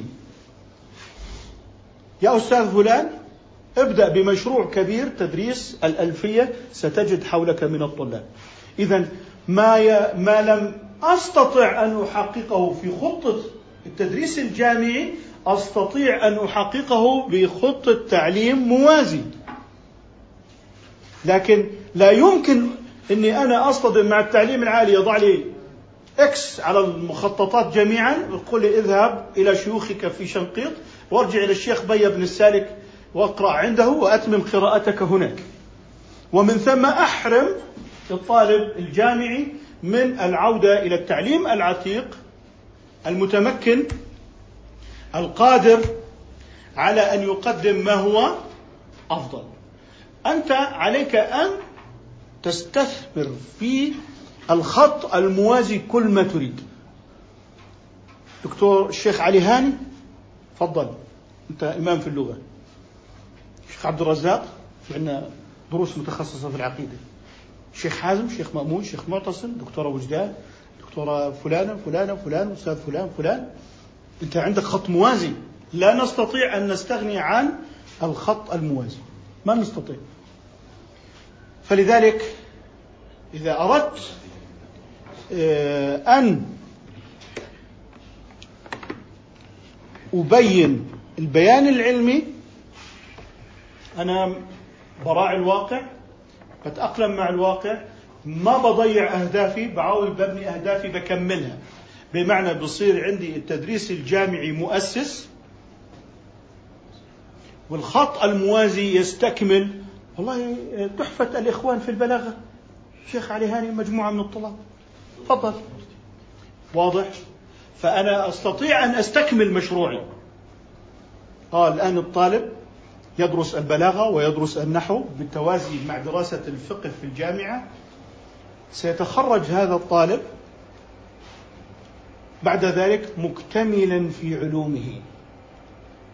ولا أصطدم مع التعليم العالي ويقول لي ارجع على خطة الفقه المقارن ودرس كتاب وليد شاويش في الفقه وكتاب فلان الفلاني في في, في الأصول وكتاب والطالب يطلع كشكول.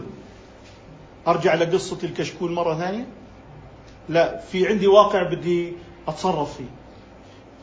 ما بقدر انسف قوانين التعليم العالي وفي نفس الوقت ما بحرم طالب اللي بده يدرس فقه الشافعي أو حنفي أو حنبلي ويتخصص ويحمل بهذا شهادة أقول له والله آه، الواقع غير مواتي والدنيا أصبحت غير الدنيا. وابقوا فيما أنتم فيه من تيه. الطالب يتخرج غير قادر على أن يتعامل مع النص في مرحلة الدكتوراه. ولذلك آه، نحن أمام حالة من طيب. تفضل دكتور عبد الرزاق. يقول هل المطلوب من الشارع أن يركز على كل كلمة كلمة في النظم شرحا وبيانا لغويا خاصة وأن الشروح المتقدمة لا تفيد هذا الأمر؟ يعني لم تسر على هذا المنهج. أو أن المعلم ينبغي عليه ان ياتي أن أن يقتصر على بعض الكلمات التي لها الأثر في المسألة التي يريدها أو يريد بيانها إن كانت عقدية أو كانت أصولية فقط. الكلمة المؤثرة هي التي يقوم بشرحها لغويا ما قلته ثانيا هو الواجب اللي هو الاقتصار على كلمات محددة قليلة لا تضيع الموضوع الفقهي. لأنه أنا متصدر للفقه الآن. لكن أنا أعطيه كما قلت جرعات قصيرة. لن أشرح المفعول فيه أبدا ولن أشرح الظرف بعده وإذا أبدأ بهذا قبله وأبدأ بهذا قبله لا. هي عبارة عن معلومة صغيرة نصف سطر مقسطة ثم تنصرف. المعلومات إذا كثرت على الطالب تحير. لكن عندما تعطيه معلومة على شكل جرعة قصيرة نصف سطر لا تنسى أبدا. لا تنسى أبدا. بينما لو أعطيته سيلا من النحو يعني أنت توقع أنه بعد ما يكون شرحك 80% من الفقه ويبلغ 20% من النحو أنه الطالب أخذ ال 20% من النحو كاملة بينما من الفقه أخذ 60% لكن معلومة النحو لأنها كانت منفردة في بابها وجاءته في سياق العمل وسياق الإنتاج العلمي وجاءته كمعلومة لها قيمة عملية وليست حالة نظرية كما لو كان يفكر على القمر. آه الآن ظهر عنده المفعول فيه ومعناه مفعول لأجله ومعناه وكيف أثمر النص هذه المعاني. لذلك ما قلته ثانيا وهو أنني لا أحلل النص كله من الناحية النحوية. لا أقتنص كلمتين أو ثلاثة بالكثير. المعيار ما هو أهم في البيت هذا. يعني مثل كلمة وبعد امتثل. لاحظ أننا لم نحلل البيت كله. امتثل. لاحظ أننا اقتصرنا على كلمات معينة. بمعنى أن الطالب يقول لماذا هذه جاءت مكسورة؟ نقول له على سبيل البدل. ما معنى بدل؟ إما أن تعوض بالبشرى أو أنها من محمد. أي بمحمد. تماما. هاي صار عنده فكر إيه يعني بدل؟ إيه يعني حال؟ أفكار صغيرة صغيرة. آه وبالتالي أنت تقوم بعمل برقيات. يعني لغتك النحوية هي لغة برقيات. الجمال النحوي في قول الله تعالى ألف لام ميم غلبت الروم الوهي العظيم لم يعني أتلذذ به إلا الله فلو خرجت يعني من المحاضرة فقط بمعلومة كلمة بعده اليوم أنا أنا استغنيت هذا بقول لك تكبير الدكتور أحمد والله لو خرجت فقط بكلمه بعده معناته أنا حصلت اليوم إذا قصد المعنى ولكنه لم يلفظ لكن لابد أنك تقدر المعنى. إذا ما معنى هذه الضمة؟ إذا أنا صرت أشوق الطالب بالبرقيات يعني أنا أعطيه برقية نحوية أعطيه برقية صرفية. بمعنى أثناء التدريس المنظومة الفقهية أنا لا أشرح النحو. أنا أشرح المفعول المطلق بس ومعناه. طيب إذا لاحظوا أننا في موضوع الدرس في المنظومة الفقهية أو في المتن الفقهي نتعامل مع النحو والصرف كما لو كان برقيا. إذا التعامل مع المسائل الصرفية والنحوية في تدريس المنظومة الفقهية أو المتن النثري الفقهي يكون بطريقة برقية. برقية. إيه يعني برقية؟ يعني معلومة وحيدة. لن أشرح له المفعول لأجله ولن أشرح له الظرف ولن أشرح إنما هي معلومة ولكن المعلومة تأتي في سياق إيه؟ نص الدراسة. فهنا يصبح الطالب يشعر بقيمة وأهمية هذه المعلومة. ممكن أنا في هذه المرحلة وأن خير أفرقه في درس آخر كوني أنا تحدثت هنا عن بعد وأطلت فيها شيئا ما. تمام؟ لأنها بدها شيء مستقل بذاتها. فأغض الطرف منتهزا فرصة تكرار مثل أن المفتوحة في مقطع آخر. باختصار لو فتحت كتب النحو ستجد حالات كسر إن. إذا كانت مؤولة بالمصدر وتصلح للتأويل بالمصدر مفتوحة وإذا كانت ابتدائية مكسورة. علمت أنك مسافر. أي علمت سفرك. خلاص أن مفتوحة طب فإذا قبلت الوجهين يجوز كسرها؟ وفتحها وانتهى درس فتح همزة إن وكسرها. لكن هذا لا أجعله الآن هنا لأن تكلمت عن بعده وتكلمت عن لزمة وإذا صار عندي هنا يغلب درس النحو على درس الفقه فأؤجلها إلى مرحلة أخرى ولكن قبل أن أتحدث معه فيها أقوم بصياغة تسهيل لهمزة إن وأحكامها من حيث الفتح ومن حيث الكسر بحيث أمررها بلغة برقية بلغة إيه؟ برقية برقيات لأنني أنا في درس منظومة ألف قال وقد رأيت حاويا. لاحظ الفاضل السهالي إحنا ضمننا السي لاحظ يدعى بترغيب المريد السالكي أو السالك حطينا وضع همزة هل هي السالكي أم السالك؟ لابد أني أنا فرمته ما معنى رمته؟ نظما رجا إلى آخره. فستجد أنني أثناء الشرح أعلق. أثناء الشرح أعلق للطالب. واضح؟ المسالك الطريق الموصل للمقصود لاحظ ضبطي للنص هذا قبل أن آتي للدرس. لابد لأنك أمام طلابك إياك أن تهتز ثقتك ثقتهم بك. بعد ذلك يصبح فاصل وفجوة يصعب ردمها بعد ذلك. لكن بناؤها من البداية أسهل عليك ويعني لا مانع لو لو عنا لك سؤال أن تقول نؤجله للمحاضرة المقبلة وتعتذر عنه. لكن في حال إعطاء معلومة غلط شرعا يجب أن تراجع نفسك. ومع كل هذا الضبط عندما كررنا على النص للضبط مرة أخرى عانينا وأعدنا وعدلنا وسنعدل وسنعدل وهكذا حتى يخرج النص فيه أخطاء قليلة. وليس تهمة. نحن نسلم بوجود الأخطاء القليلة لكن يكون صالحا لأن يوضع بين يدي الطلاب. لا نأتي إلى نص بسبب إشكالات الطباعة. أجد ما لا يحتاج ضبطا قد ضبط وما يحتاج ضبطا لم يضبط. واضح؟ فبالنسبة لموضوع آه، النصوص الآن وأسأل الله بجاه أحمدي. طبيعة الحال في عندنا مكونات في القاعة من اتجاهات مختلفة. تمام؟ يعني الآن القول بالجاه ما في عندنا منظومة إلا تبدأ بالجاه تمام؟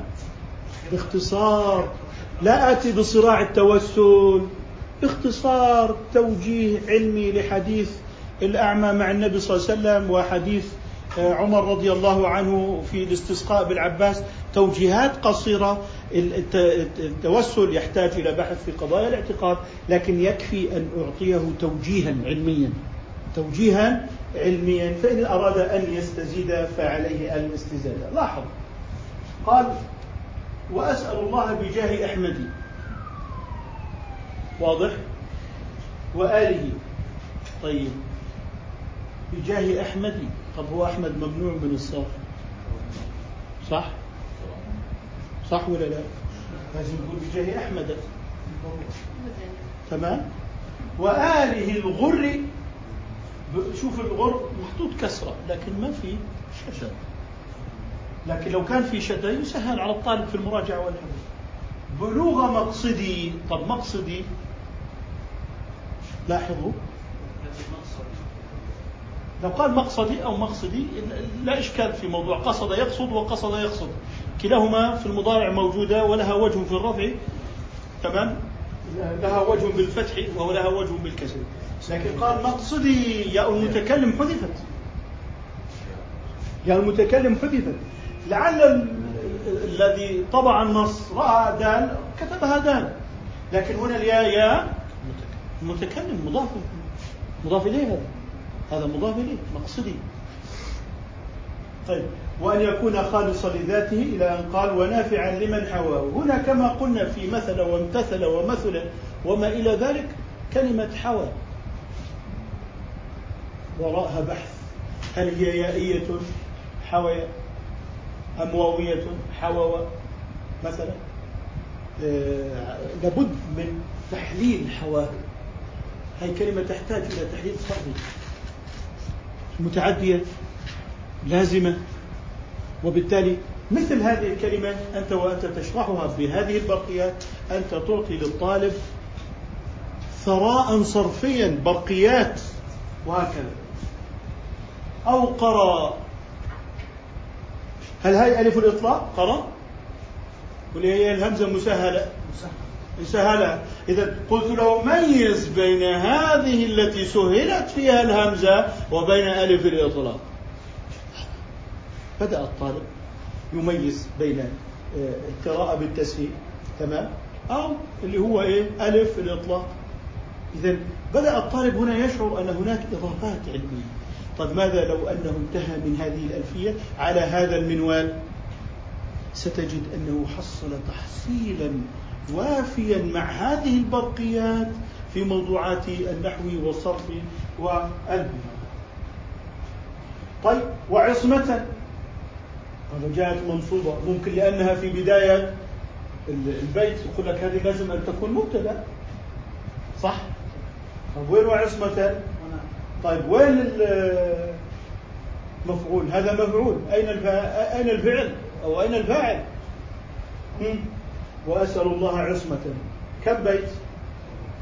لاحظ أن عجز وبيتان فاصلان بين الفعل والمفعول إذا أنا علمت الطالب الربط.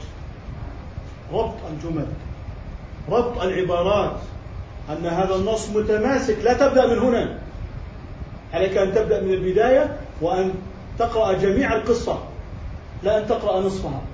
إذا لما قال وعصمة أي وأسأل الله عصمة وهي الحفظة. وليس العصمة بمعنى عدم الخطأ.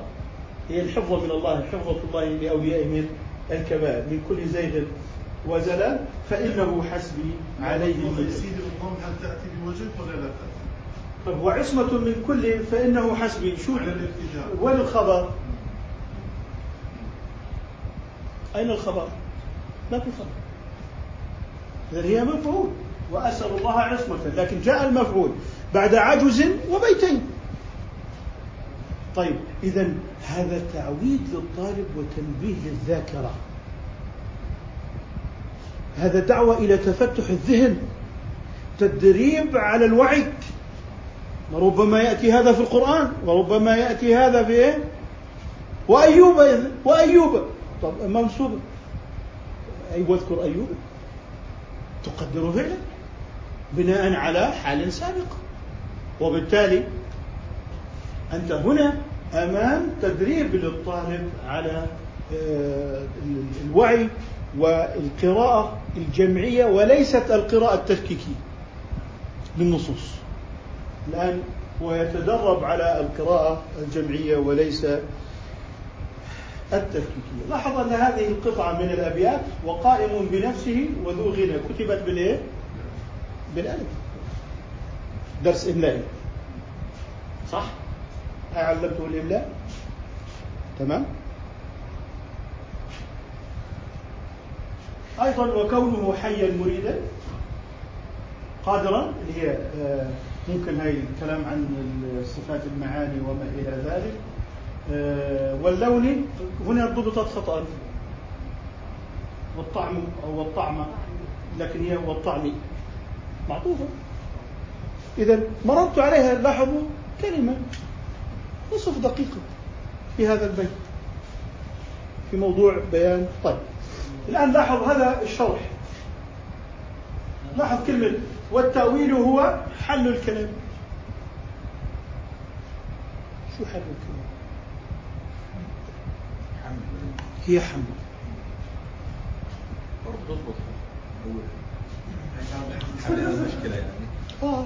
وسيد الان هذا المنهاج حقيقة يعني يمكن خروج ولكن يعني نادر إيه، لن يستطيع أن ينقذ كتب التراث إنجاز التعبير إلا الأوساط الأكاديمية غير التجارية كليات علمية. هذا دكتور يستطيع أن من خلال التدريس يعني هناك هناك أخطاء لا تظهر إلا من خلال التدريس. والذي يكشفها هو الطالب. الذي يقرأ وأثناء المناقشة لا تظهر إلا أثناء المناقشة بطبيعة الحال ستجد إشكالات أيضا بالصياغة. طيب. طيب. لاحظ هنا فلا تأثير للنار في الحق. هذا في الشرح. ولا للسكين في القطع ولا للأكل في الشبع ولا للشرب في مكتوب إيه؟ في الرب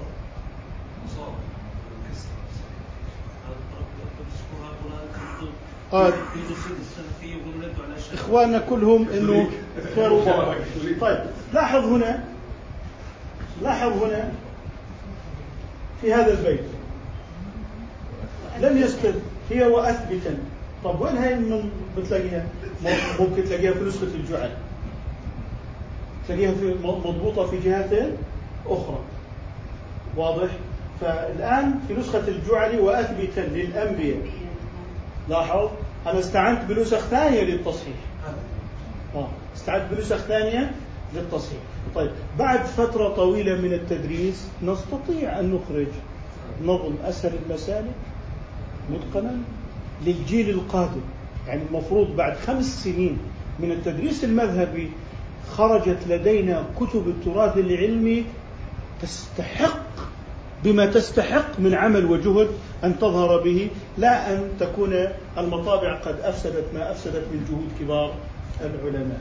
دكتور المجهود هذا اللي تريده هل يبين فيه خطأ في الطبعات؟ آه آه يبين. يعني الطالب أنت لما تكتب بعد خمس سنوات آه, آه موجود. ذكر في موجود. انظر إلى حاشية القول الأمين. رصد الخطأ في جميع الطبعات خاصة في المقدمة عشان العقدية. الطالب يعني يعي إنه هذا إنه في نسخة كذا الخطا كذا في نسخة كذا الخطأ كذا في نسخة فبصير إذا قرأ هذا النص كأنه قرأ جميع النسخ جميع النسخ مشتركة في هذا لكن اختلفت في أخطاء هنا وهناك فإذا أنا رصدت له في الهامش الأخطاء كأنه قرأ جميع النسخ واطلع على جميع.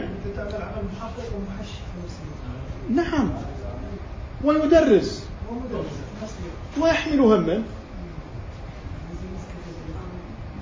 طبعا لأنه لأنه انظر إلى الإمام البشار والشيخ بالعالم كم بذلوا جهدا في الشرح والتحقيق وال- ونفع الناس لكن وصلت آه، هذه المادة مشوهة بسبب فساد الطباعة لاحظ أنا كاتب هنا خطأ طبعا لو رجعت إلى النص المحقق عندي في الوورد اللي أنا فاتحه ستجد أضعافا مضاعفة.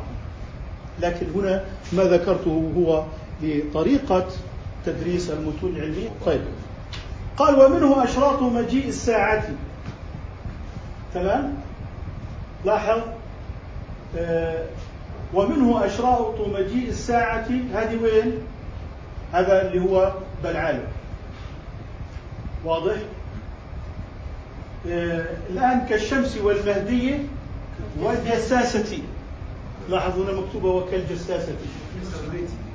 واضح؟ آه. فلذلك فتجد إنه الحالات هذه إنه آه، ضبط النص مما يعسر وقد يأخذ منك وقتا لكنك ستسهل على من بعدك. طبعا هون لما آه، قال ومنه أشراط مجيء الساعة تمام؟ آه، في بعض النسخ كما سنأتي اللي هي لاحظ أشراط جميع الساعة. واضح؟ ومنه أشراط. طلع نسخة الإيه؟ ومنه أشراط جميع الساعة. طيب شو يعني أشراط؟ طبعا تمام. لاحظ. لكن ومع ذلك أخطأ ومنه أشراط جميع. طيب إيه أشراط جميع الساعة؟ إيه المعنى؟ افرض أنا الآن بدي أشرح للطلاب ومنه أشراط جميع الساعة قال للطالب ما معنى جميع الساعة؟ هي مجيء. أي علامات الساعة. الله ميم الله. لا لا إله إلا أشهد أن تفضل دكتور مامون. دكتور السؤال هو فيما يتعلق هل جهزت لنا بعض عن المنظومات التي قام فيها الناظم بإجراء تغييرات أو تعديلات على أنواع مختلفة فيما يتعلق بالنظم في المتن الذي قام بنظمه من تعديل العبارة أو إدلاء بدلوه باختيار رأي معين في مسألة طيب. أو بإضافة مبحث أو باختصار أمر يجد أنه في المتن غير لازم آه، كبعض الاعتراضات أو كبعض الإجابات واستبدالها بإجابات أخرى تكون أقوى وهكذا. آه، الناظم نظم ترغيب المريد السالك. هو في النهاية معتمد على خليل وبالتالي ما قصد إليه هو أنه يريد أن يبين مشهور المذهب فقط لا أن يبين اختياراته. فلذلك أنا لم أعثر له عن شيء أنني- أنه يصرح بأنه يختاره لنفسه. وبالتالي هو مقتصر على نظم ما هو موجود وكتاب ترغيب المريد السالك مفقود. ربما أبلغني أحدهم بأن منه نسخة مخطوطة في الأزهر واضح لأنه هو مصري فلذلك آه، لا يوجد لا يوجد آه، له اختيارات إنما هو يريد أن يبين مشهورة ومعتمد المذهب. آه، يصرح ال- النظام باختياراتهم كابن مالك في الألفية له ثلاث اختيارات. له ثلاثة من الاختيارات اختارها لنفسه. وبالتالي هو يصرح لو أنه أراد أن يختار. لكن آه، أسلوب أنه وهذا هو القول الراجح هذا بعيد كل البعد عن آه، أبناء المذهب الفقهي. أن الأمة هكذا وأنا هكذا. لا, يدرج أبناء المذهب الفقهي على هذه الحالة من الشذوذ والاعتداد الزائد بالنفس في مقابلة أمة من جهابذة اللغويين والأصوليين والفقهاء. ولذلك آه، لم أجد للناظم ما يصرح بأمر اختاره لنفسه. إنما في جانب الدكتور في جانب المنظومات الأصولية مم. التي نظمت أمهات الكتب أو المختصرات المعتمدة مم. هل وقفت على بعض النظام الذي غير في اختيار آه، في مسألة من المسائل الأصولية خاصة أننا نعلم أن مدرسة المتكلمين آه، كبار المذهب قد يخالف في رأي من الآراء الأصولية مم. مع أنه قد لا يخالف الرأي الفقهي الذي بني عليه إذا جئت للمالكية في موضوع علاقتهم مع جمع الجوامع تجد أن مراقي السعود هو نظم لجمع الجوامع وبين اختيارات اللي هي المذهب المالكي ونظمها وزادها على جمع الجوامع. فمن أراد أن يقرأ آه، يعني آه، المراقي ونشر البنود عليها يلاحظ أن, أن هذا الكتاب مبني على جمع الجوامع وربما تأثر به شيئا ما.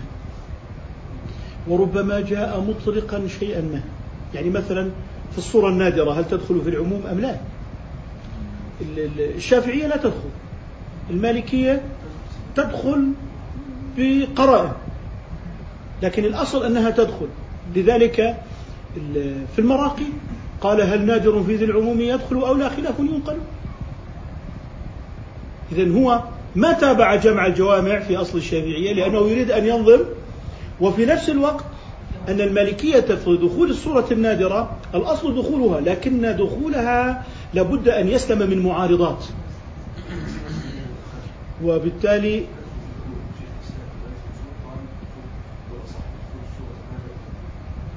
وبالتالي بيكون من اختيارات شيخ الإسلام زكريا الأنصاري في هذا الموضوع. وهم تجد أنهم قد حوموا حول قضية أن هذه مسألة خلافية فمنهم من انتصر لدخولها ومنهم من لم ينتصر لدخولها مع أن الشافعية يعتبرون أن أقصى مدة في الحمل أربع سنين صح؟ هاي صورة نادرة وقد اعتبروها وقد اعتبروها وبالتالي ستجد أن الخلاف الأصولي لا يعني أنه ينتج فرعا تلقائيا بل لابد من معالجة جميع الأصول والجزئيات وفق أدلة أخرى حتى ينتج الفرع الفقهي. وبالتالي قضية المسك أصل والتفريع عنه من داخل علم الأصول لا يجوز لأنه قد يعارضه أصل آخر قد يعارضه دليل تفصيلي جزئي آخر وهكذا. مثل موضوع آه، يعني ما يمكن أن يقال في في مسألة أن القضاء مثلا قضاء الصلوات على المتعمد. مثلا هل يجب بالأمر الجديد أم بالأمر الأول؟ مسألة اختلافية. لكن في موضوع قضاء الصلوات للمتعمد اتفقوا جميعا على القضاء وناقشوا من جحد القضاء هل يكفر أم لا. والصحيح أنه لا يكفر من جحد القضاء لأنه جاحد. وبالتالي إنه لما عرضت إنه هل الأمر بالجديد هل القضاء بالأمر الجديد أم بالأمر الأول؟ مسألة خلافية. لكن موضوع الفرع ليس خلافيا. طيب هل يجب على المكلف أن يفعل العبادة صحيحة في نفس الأمر أم في ظن المأمور؟ اختلفوا. صح؟ اختلفوا. طيب إذا كانت في ظن المأمور وصلى على أنه متوضئ ثم اكتشف أنه ليس متوضئا بالإجماع أنه يجب أن يقضيها مع أن الأصل أنه إيه؟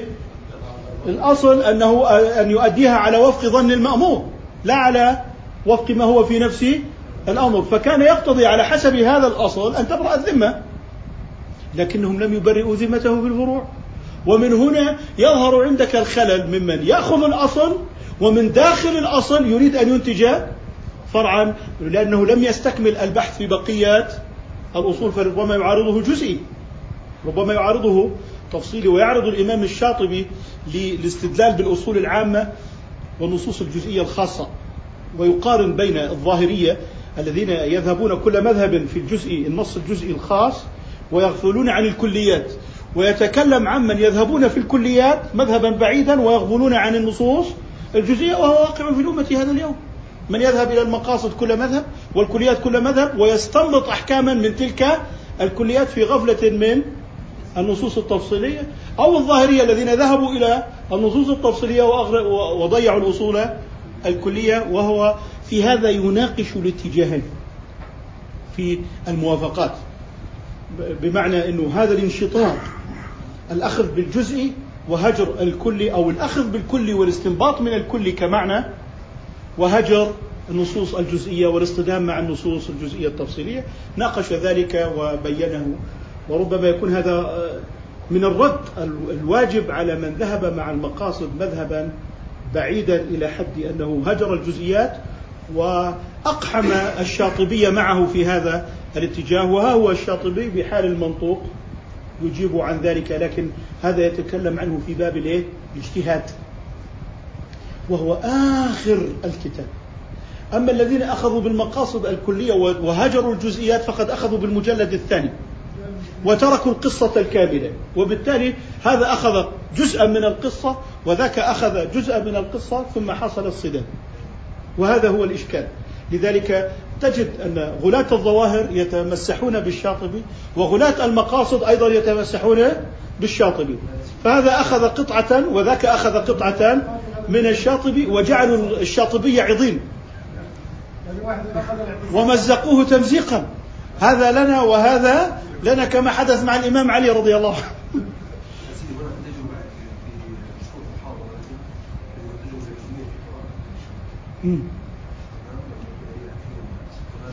التجربة العلمية في التجربة العلمية في الشاطبي أبشر.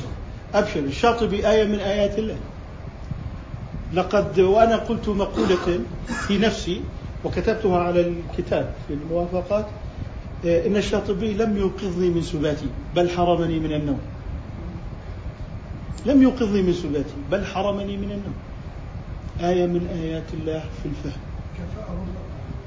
آية من آيات الله. ما أعمقه لله دره ما أجزله. ما أبلغه. ما أفقهه.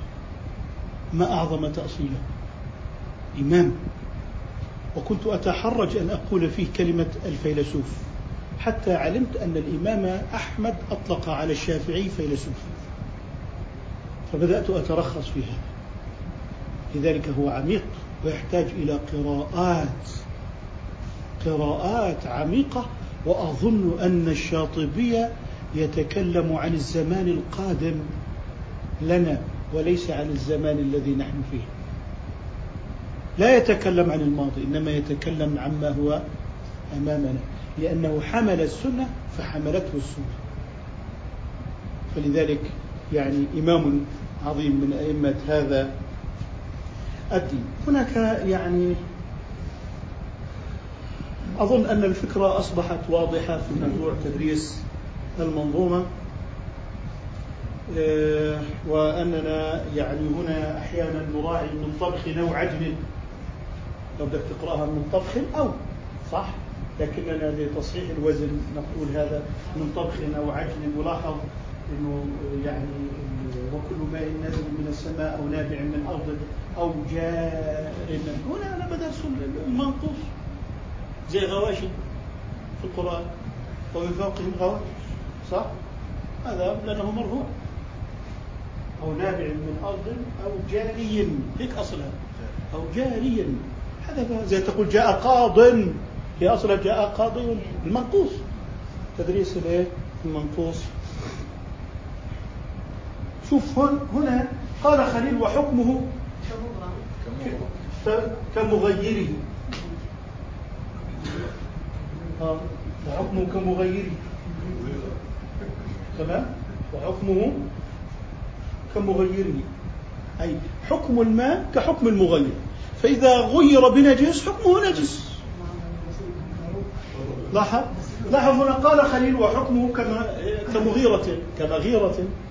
وبالتالي عمليا الاستعداد لمثل هذه المتون مهم جدا وأظن أنه إذا ثابرنا على هذا وسارعنا في هذا ستحصدون حصادا عظيما في هذه الكليات المباركة التي تنهض بفقه أهل السنة والجماعة في وقت أصبحت الحاجة ماسة إليه آه، بسبب حالة الفوضى الدينية للمسلمين اليوم. لاحظ هنا وبيض كل الحي إلا المذرة يعني المذره بدها لابد لها والقيء عن حال الغذاء ما غير. تمام؟ لاحظ هنا لا ما حرم وهنا لا ما حرم. ضبط. لابد من إيه؟ ضبط. دم بلا سفح. كله عطف على وبيض معطوفات معطوفات. طيب وميتة البحر. لاحظ هنا وما لا دم له. ولا وما لا دم له. لأنه الدم مشددة أصلها دمو أصلها دمو لذلك النسبة بتكشف الحرف المفقود. تقول دموي. ما بتقول دمي. تقول صراعات دموية. إذا أين ظهرت؟ النسبة زي أب. أبوي. إذا إذا إذا في عندي حرف موجود يظهر بالإيه؟ بالنسبة والنسبة بنسميها من الإيه؟ كواشف التي تكشف أصل الكلمة. واضح؟ آه، إلى آخره اللي هي السحلية وما إلى ذلك. أنا أريد أن أعدي في هذا الأمر. وهناك ملف آخر وأظنكم لا تطيقون. لا تطيقون. أنا أعددت ملفين هذا الجزء الأول. تمام؟